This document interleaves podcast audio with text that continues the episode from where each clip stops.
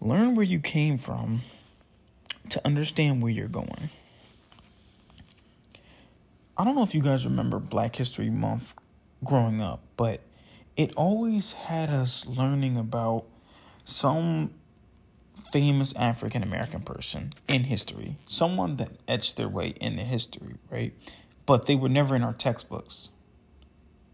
They were always people that did something so impactful, but we've never heard of them.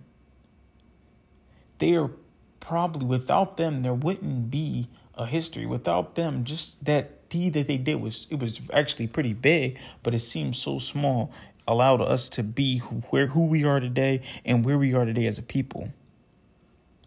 I want to be both. I want to be remembered and known in history as being someone who built some type of legacy and etched it in history for good. And if you want to be someone like that, I advise you to listen to this episode and just let me know what you think.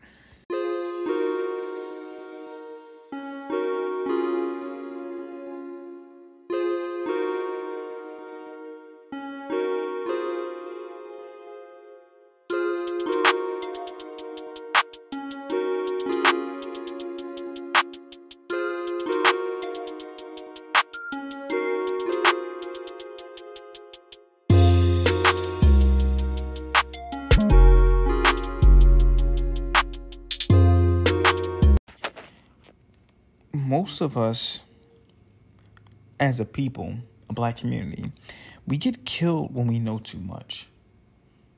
Tupac rapped about us coming together, blah, blah, blah, dead. Nipsey Hussle was making a documentary about um, AIDS or something, uh, cure of AIDS, dead.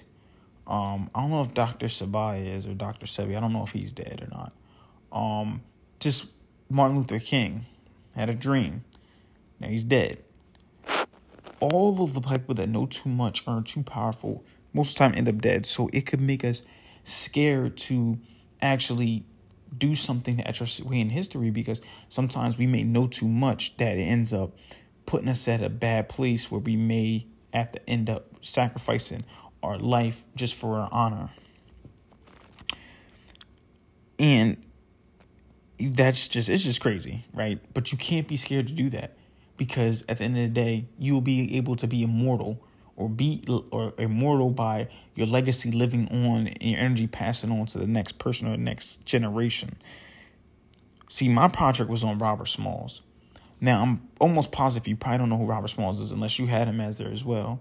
But Robert Smalls, he actually helped convince Lincoln to accept African Americans as soldiers during the Civil War.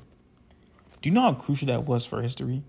A guy, literally an African American, talking, having the president decide that, yeah, we are important. We are here. We are great soldiers.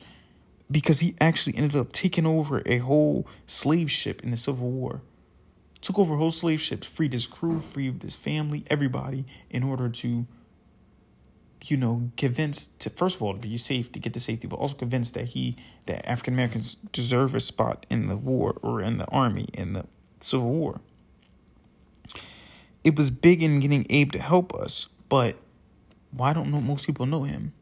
Because they don't put in our history books because black history is not taken as important. That's why we have the shortest month of Black History Month. I don't want to be like this. I'm sorry to say this. I don't want to be the next person to do something so good for the the world and for Black history and for us as a people, and then not be remembered. So I'm kicking my fear out, and I'm laying my legacy on the line.